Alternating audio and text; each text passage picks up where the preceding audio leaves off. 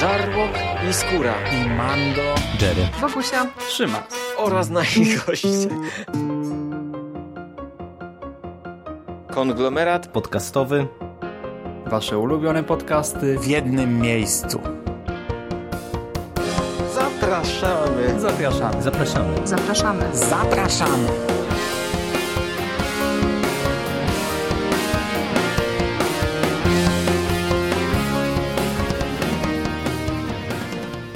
Witamy w kolejnym odcinku Konglomeratu Podcastowego. Mówię witamy, ponieważ po tej stronie wita się z Wami Michał Rakowicz, czyli Jerry. Jest ze mną również Michał Ochnik z mistycyzmu popkulturowego. Witam Cię, Michale. Cześć wszystkim. Cześć, cześć, cześć Jerry. I dzisiaj spotkaliśmy się, by, się, aby porozmawiać o drugim tomie komiksu Transmetropolitan, który mimo dwudziestu lat na karku okazuje się trafiać idealnie w swój czas. Dlatego, że drugi tom Transmetropolitan pisanego przez Warrena Ellisa niezmiennie i z rysunkami Daricka Robertsona jest tomem, który zbiera dwanaście zeszytów plus dwie takie krótsze historie z Pająkiem, natomiast skupia się stricte na polityce. Dostajemy tutaj dwie długie opowieści. Pierwsza to jest Rok Drania, druga to, jest, to są Nowe męty społeczne i tak naprawdę to jest dosyć zamknięta historia. My, kiedy rozmawialiśmy o tomie pierwszym, to sygnalizowaliśmy, że tam mieliśmy tak naprawdę taki swoisty zbiór opowiadań. Tam chyba najdłuższy Najdłuższa historia miała cztery zeszyty, trzy zeszyty, coś, coś koło tego, a Aha. sporo było takich historii jednozeszytowych. Tutaj się to wyraźnie zmienia i Ellis postawił na taką ciągłość historii, bo mimo, że tutaj mamy dwie opowieści, to tak naprawdę one są bardzo silnie ze sobą powiązane i tak naprawdę właśnie te dwie historie stanowią no, pewien zamknięty etap w historii Pająka Jeruzalema, jego miasta i, i całego tego świata.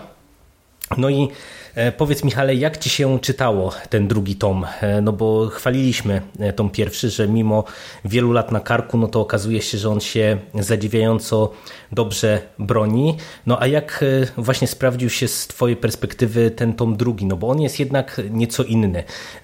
Tam mieliśmy sporo historii takich, które eksplorowały różnego rodzaju, nie wiem, motywy science fiction, dyskutowały z tym, jak może wyglądać przyszłość, poruszały wątki transhumanistyczne i tak dalej. I tak dalej. Tutaj oczywiście to wszystko też jest, ale na pierwszy plan wysuwa się zdecydowanie polityka, no co niekoniecznie mogłoby zagrać. A zagrało czy nie? Według mnie jak najbardziej zagrało. Jerry, yy, musimy to powiedzieć otwarcie. Żyjemy w świecie, w którym yy, była gwiazda porno opisuje penis yy, prezydenta Stanów Zjednoczonych jako yy, przypominający postać z yy, serii gier Mario Kart. I w świecie, w którym Boston Dynamics buduje roboty, które są coraz lepsze w otwieraniu drzwi, w którym popkultura rządzi wszystkim, hedonizm również, no może teraz trochę mniej, ponieważ mamy czasy kryzysowe, ale generalnie ludzie alienują się poprzez hedonizm i ten komiks jest z roku na rok jest coraz bardziej przerażająco aktualny. Dlatego myślę, że to jest taki słoń w pokoju, jeśli chodzi o Transmetropolitan, że on wybiegał poza swoje czasy, prześcigał własne czasy i te czasy teraz go doścignęły. I ten komiks czyta się na, na kilku poziomach, niemal jak współczesną satyrę społeczną na y, naszą politykę, która jest y, uzależniona właśnie od takiego teatru, ag- bardzo agresywnego politycznego teatru. I patrząc przez ten pryzmat, to Transmetropolitan jest no, jak wino. Zestarzał się jeszcze lepiej, że ma siłę oddziaływania jeszcze lepszą niż w chwili swojej premiery. Nie, nie powiedziałbyś? No, trudno się tutaj nie zgodzić. Ja ci powiem, że jak zacząłem czytać ten tom, to już od pierwszych stron mocno mnie uderzyło to, że to jest szalenie aktualna historia. Tam w zasadzie pierwsze kadry to jest Pająk Jeruzalem, który rozmawia ze swoim redaktorem, a w tle leci wywiad szefowej kampanii jednego z kandydatów na prezydenta, która rozmawia z jakimś dziennikarzem. Ja nawet sobie pozwolę przytoczyć. Ona rzuca w pewnym momencie w tym wywiadzie coś takiego. Absolutnie nie, bo co niby do diabła znaczy Ameryka dla Amerykanów? To państwo stworzyli awanturnicy i marzyciele, kilka starych nacji. Ameryka to Holendrzy, Niemcy, Hiszpania, a nawet Anglicy. I dalej jest ten wywiad kontynuowany w tym tonie. No przecież to są słowa, które by absolutnie mogły wybrzmieć w tej kampanii politycznej i w zasadzie to pewnie wybrzmiały nawet w tej kampanii politycznej o fotel prezydenta Stanów Zjednoczonych, która się toczyła całkiem niedawno. I naprawdę jakkolwiek nieraz jadący po bandzie, bo, bo tutaj no umówmy się, Ellis naprawdę momentami dociska pedał gazu i tutaj są takie motywy, że trochę szczęka opada, ale jakkolwiek by to czasami nie wyglądało absurdalnie, no to, to jest przerażająco wręcz aktualna tak od tej strony właśnie społeczno-politycznej historia i, i to jest dla mnie naprawdę szokujące, no bo Ja, ja się trochę obawiałem, że wiesz, jak będziemy mieli do czynienia z polityką, to albo będziemy mieli do czynienia z jakimiś odniesieniami do ówczesnej polityki Stanów Zjednoczonych, które z naszej perspektywy mogą być podwójnie nieczytelne, no bo wiesz, bariera czasowa i bariera związana z innym tym kręgiem, tak, kręgiem kulturowym, a tutaj nagle się okazuje, że po prostu nie, że to działa od tej strony fenomenalnie. A to, co ty powiedziałeś, że ten komiks trochę został dogoniony przez nasze obecne czasy, to nawet Robertson, który jest autorem przedmowy do tego tomu, trochę o tym pisze, że pewne rzeczy, które oni sobie wymyślali nawet od tej strony takiej designu tego świata, no to im się wydawały, że no może nie do końca to się pojawi albo w takiej formie, a nagle się okazało, że, że pewne rozwiązania widzimy. No i trochę jest przerażające to, że i właśnie te niektóre gadżety czy, czy mechanizmy, które tam były opisywane, już funkcjonują u nas obecnie, jak również właśnie ten cały taki polityczny, te, te całe polityczne bagno wygląda jako żywo, jak w czasach współczesnych. No dobra, ale y, Transmetropolitan to nie tylko satyra, ale również fabuła. Powiedz, w jaki sposób podobało Ci się takie przejście pomiędzy takim trochę luźniejszym bawieniem się różnymi koncepcjami, wiesz, takim post-cyberpunkiem i tak dalej, co mieliśmy w pierwszym tomie i w odróżnieniu od tego, co mamy tutaj, czyli bardzo taka skupiona, skoncentrowana fabuła, która idzie od jednego punktu, od jednego zwrotu fabularnego do drugiego. Takie, wiesz, powolne budowanie złożonej sytuacji, w jakiej znajduje się główny bohater i rozwijanie jej. Jak W jaki sposób ty odebrałeś tę zmianę? Wiesz, to mi się to szalenie spodobało, bo dotknąłeś sedna, że tutaj ta historia jest bardzo konsekwentnie z zeszytu na zeszyt budowana i moim zdaniem to jest robione naprawdę fantastycznie, bo i mamy bardzo dobrze rozłożone te poszczególne punkty zwrotne, bo tutaj w zasadzie no niemalże każdy zeszyt kończy się jakimś mniejszym lub większym cliffhangerem, ale oprócz tego właśnie i relacje pomiędzy postaciami i cała ta opowieść jest bardzo fajnie prowadzona przez Ellisa i dla mnie to działa w stu procentach, bo tutaj tym tematem głównym jest ta kampania polityczna i rywalizacja obecnego prezydenta z dwoma jego kontrkandydatami, czy najpierw śledzimy te prawybory nie, amerykańskie. To, to jest chyba tak, że on już, to już chyba jest tak, że on rezygnuje ze stołka i się przygląda po prostu walce dwóch je, dwóch jego następców. Znaczy ja tak to zapamiętałem. No wiesz to nie, no tutaj to teoretycznie, to teoretycznie i praktycznie, no on, on kandyduje na kolejną kadencję, natomiast jakby bardzo aktywni są ci jego przeciwnicy i właśnie my najpierw w tej pierwszej historii śledzimy właśnie tą taką walkę o to, kto będzie rywalem tej bestii, tego prezydenta, którego tak pająk nienawidzi, a który obecnie jest tym urzędującym jeszcze prezydentem, a właśnie kto jakby dostąpi zaszczytu walki z nim. No i w tej drugiej historii już mamy konsekwentnie rozwijany temat tej rywalizacji, to czy, czy bestia ma jakiekolwiek szanse na reelekcję, a jeżeli nie, to czy ten Callahan, czyli to ten uśmiechnięty, jak o nim tutaj mówią, czy ma szansę być lepszym prezydentem. No i to jest naprawdę według mnie bardzo dobrze poprowadzona historia, która w sumie wykorzystuje też wszystko to, co było w tych wcześniejszych tomach, czyli na przykład wiesz, te kwestie społeczne się przewijają w, chociażby w podejściu kandydatów do określonych tematów i, i przez te felietony Pająka, no bo on tutaj cały czas pisze o tych wyborach i wiele my tych rzeczy śledzimy jego oczami, no po prostu ma szansę wybrzmieć z ciekawej perspektywy. Nie wiem, czy, czy właśnie chociażby ta perspektywa Pająka i te jego felietony i to, jak one popychają akcję do przodu, to jak on wpływa na wydarzenia i jest też przez te wydarzenia wielokrotnie zaskakiwany. To, tobie grało to, ten taki schemat, który tutaj mamy przyjęty w tej chwili? On, on narracyjnie był świetny, ale z, wiesz, z wiarygodnego punktu widzenia to wtedy, kiedy Ellis to pisał, to można było jeszcze uwierzyć, że wiesz, po, że dziennikarz jest w stanie jakoś wpłynąć na, wiesz, na obraz y, mapy politycznej w taki dynamiczny sposób, jak robi to Pająk Jeruzalem, a jak dzisiaj patrzymy na to, jaką rolę pełnią dziennikarze, to jednak y, trudno mi sobie wyobrazić, żeby coś takiego było choćby minimalnie prawdopodobne w naszym świecie, ponieważ wiesz, to się... Mhm. No, dziennikarstwo jest trochę już upadającym zawodem, wiesz, przepływ informacji rozgrywa się przez kanały społecznościowe, informacje są reprodukowane przez tyle osób, że raczej mówi się o gromadach informacyjnych niż o takich jednostkach jak Pająk, które robią za pewne autorytety i kompasy polityczne i moralne, więc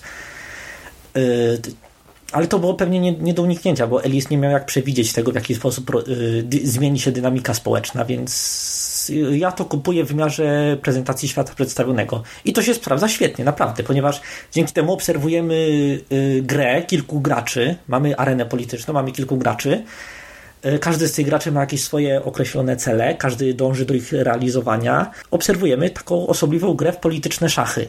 A wiadomo, jak y, gra się z Pająkiem Jeruzalem w szachy, to on na pewno przyniesie bazukę na szachowy mecz, więc to jest tym ciekawiej. No, ja się tutaj w pełni zgadzam. Ten aspekt, o którym wspomniałeś, czyli kwestia wiarygodności wpływu jednostki na tę skalę makro, no to już poruszaliśmy to w tym pierwszym tomie, nie? Że to jest akurat coś, co ewidentnie się trochę zestarzało, natomiast ja się zgadzam, że to jakby nie boli w kontekście tej historii, no bo tu się to sprawdza. A w ogóle ja mam wrażenie, że jeżeli chodzi o narrację i o płynność tej opowieści, to tu Ellis naprawdę bardzo dobrze to wszystko sobie też rozplanował, bo z jednej strony mamy te wielkie polityczne szachy, natomiast z drugiej strony on momentami zwalnia, albo się zatrzyma na relacji Pająka z tymi asystentkami, albo się zatrzyma na kwestiach jakichś społecznych. To jest taki jeden zeszyt, jak Pająk, pewnie, pewnie pamiętasz, jak on idzie tak przez miasto i, i mamy mhm. do czynienia z, ze spojrzeniem na społeczeństwo właśnie, na to, jak oni w tej chwili żyją, jak żyją różne klasy społeczne, można powiedzieć, czy w tym przypadku te nowe męty społeczne, bo, bo o takich, o, o, o takiego sformułowania używa ten kandydat na prezydenta i te takie wolniejsze elementy są przeplatane takimi prawdziwymi petardami, bo tutaj na przykład dostajemy zeszyt, w którym Pająk rozmawia czy, czy dostaje wywiad z prezydentem, no i No to jest jeden z najmocniejszych punktów całego no, tomu. Zdecydowanie, to jest po prostu to jest taka petarda, tu, tu jest tyle zwrotów akcji w trakcie tej, tej rozmowy i to jest tak rewelacyjnie rozpisane i to tak szokująco i niejednoznacznie, bo nie wiem, czy też miałeś takie poczucie, że w sumie tutaj Ellisowi udaje się całkiem nieźle też balansować jakby pomiędzy tymi różnymi obozami, że tutaj to nie jest tak, że my sympatyzujemy z jednym obozem przeciwko drugiemu, tylko ta sytuacja się tutaj cały czas zmienia i, i wielokrotnie Ellis nas tutaj zaskakuje i, i no nie wiem, dla mnie to było też bardzo dobre rozwiązanie i świetnie się sprawdzało. Nie wiem, czy też miałeś takie poczucie, czy... Że, że... Tobie chodzi o to, że tak, Ellis nie wchodzi sobie na ten na stołek, jak w Hyde Parku i nie wygłasza tego, co, co on myśli, że jest prawdą, a reszta jego, a wiesz, i tworzy jakieś figury, które mają pokazać, że to, to jakie on ma poglądy, to jest stuprocentowo niepodważalne, a to, jak ktoś myśli inaczej, to się myli. Tylko pokazuje, że wszystkie... Jakby wszystkie strony są, że każda z tych stron ma jakiś mechanizm, którym się kieruje i żaden z tych mechanizmów, i każdy z tych mechanizmów ma uzasadnienie w rzeczywistości. To, to nie jest tak, że one się wykluczają, że jest jeden dobry, jeden zły.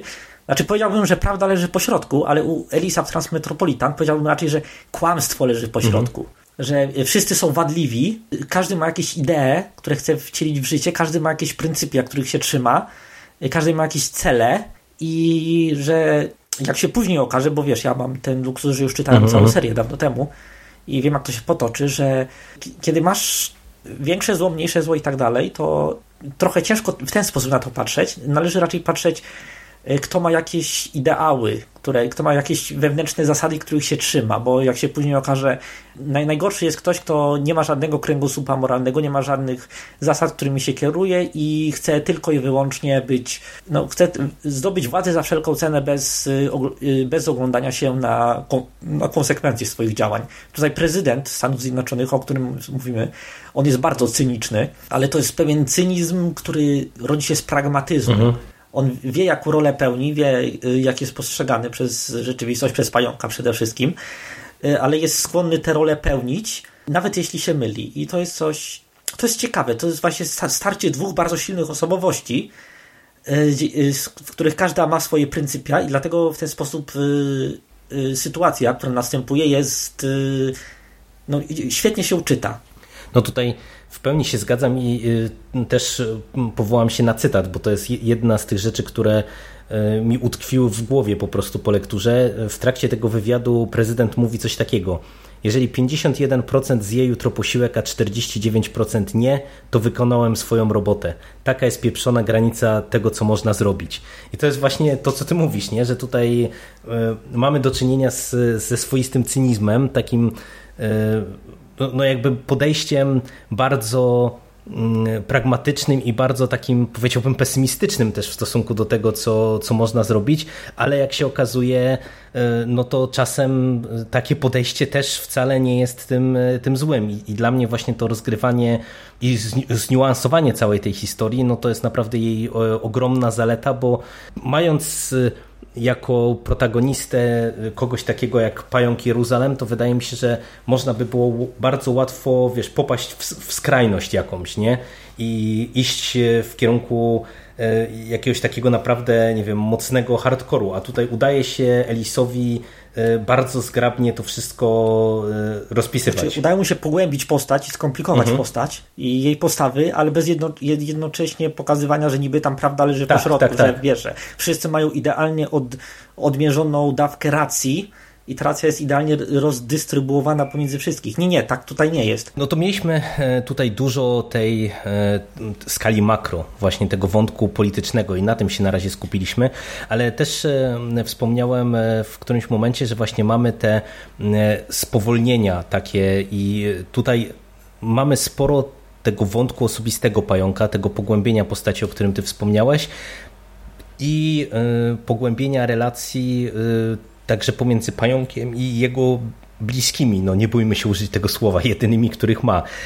Jak ci się podobał ten wątek, który Ellis tutaj wprowadził? No właśnie, pająk tutaj przechodzi pewną charakterologiczną przemianę, znaczy może nie przemianę, tylko tak jakby rozszerzenie swojej osobowości na relacje z innymi postaciami.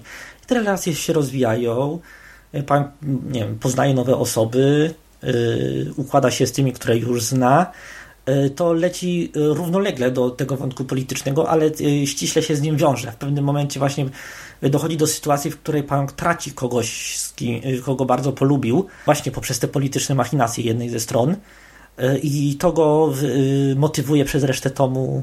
Trochę go motywuje, trochę go podminowuje. Właśnie tutaj to, to też jest pokazane, że pająk jest tylko człowiekiem, nawet jeśli jest bardzo ekstraordynaryjnym człowiekiem i też no, działa na, na jego... Y, na jego emocje, to co się wokół niego dzieje. To, yy, to co on robi, to nie jest stuprocentowy teatr, to nie jest stuprocentowe yy, idealnie chłodne zaplanowanie tego, co yy, zamierza, ale właśnie też yy, gra emocji.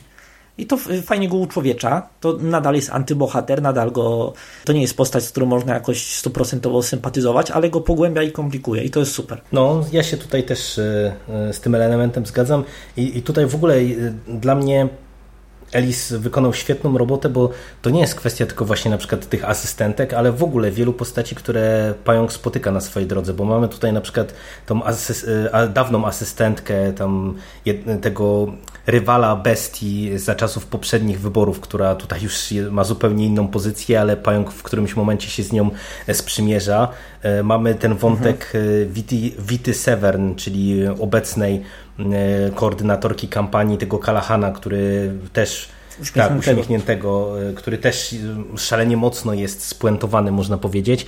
I, i w zasadzie to często są takie historie czy, czy jakieś e, o, krótkie wątki, które s, s, są wprowadzone, ale one właśnie świetnie grają w kontekście zniuansowania i tego uczłowieczenia pająka, także dla mnie bardzo dobra robota. Świetnie się to czytało też dzięki tym elementom, moim zdaniem. No dobra, tą fabułę już mamy mniej więcej obcykaną. Jerry, jak Robertson dalej się sprawdza na stanowisku y, artysty? Moim zdaniem nadal idealnie. Nadal idealnie. To, co ja bym tutaj w tym tomie chciał wyróżnić, to raz bardzo dobrą dynamikę kadrów, bo nie wiem, czy też miałeś takie poczucie, ale ja, ja w tych takich sekwencjach bardziej dramatycznych, czy wiesz, takich, gdzie się więcej dzieje, nawet niekoniecznie w obrębie, nie wiem, jakiejś dynamicznej akcji, ale chociażby tam jak jest właśnie cała ta sekwencja wywiadu z prezydentem, no to wiesz, to jest teoretycznie dosyć statyczna scena, ale tam widać, że to wszystko aż buzuje od emocji. A drugi element, który świetnie mi gra, to tam w tej historii nowe momenty społeczne mamy takie przerywniki w postaci takich jakby plakatów, obrazów współczesnych. Takie, takie przebitki tego, co się dzieje równolegle na, w świecie tak, przedstawionym. To jest po prostu też taka mała perełka normalnie w kontekście te, tego całego świata. Rewelacyjnie mi się to podobało. A tobie jak się tam podobają rysunki Robertsona? Na... Super, super. Tak jak mi się podobały w pierwszym tomie, tak mi się podobały tutaj. Yy, tutaj rysownik trzyma mocny poziom i no, nie mam nic do dodania. No, czyli jednym słowem, drugi tom to jest kolejny mocny punkt w tej serii. Ja bym powiedział prawdziwa petarda i nie mhm. wiem, ja go chyba oceniam nawet wyżej niż ten pierwszy tom. Jakbyś go uplasował? O, zdecydowanie.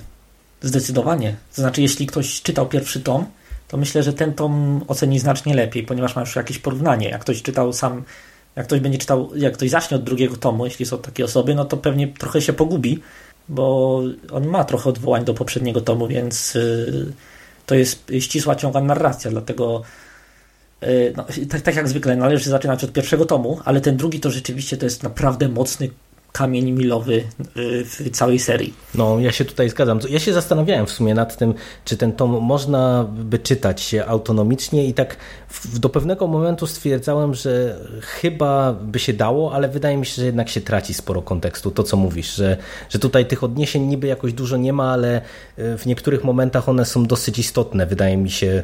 Bo wiesz, pierwszy tom rysował nam świat przedstawiony, pokazywał, jaka jest jego wewnętrzna dynamika, co tam się dzieje, co jest standardem obyczajowym, co, wycho- co yy, wychodzi poza obyczaj, jakie są różnice pomiędzy naszym światem a tym, a ten tom właśnie yy, buduje na tym fundamencie. Dlatego jak ktoś nie, nie, nie zna tego fundamentu, to może czasami czuć się trochę yy, zagubiony i zdezorientowany. Mhm, dokładnie tak.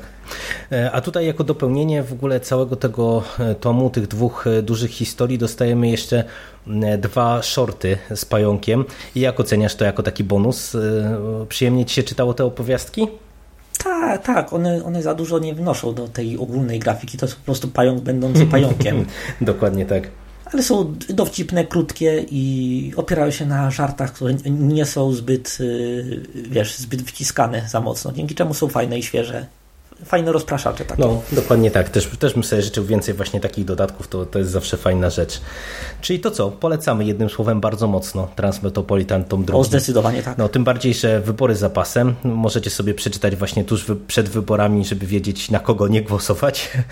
Albo żeby przynajmniej was skłonił ten komiks do jakiejś refleksji. Trzeci tom już za pasem, bo w październiku, jeżeli ja dobrze pamiętam, właśnie trzeci tom się ukazuje, także myślę, że się spotkamy wkrótce, żeby porozmawiać już o kolejnym tomie. A za dzisiejsze nagranie, Michale, ci bardzo dziękuję. Ja również. I do usłyszenia w przyszłości. Cześć. Cześć, cześć.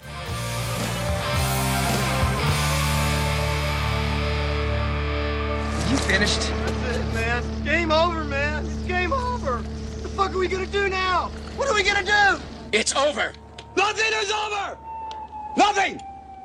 You just don't turn it off.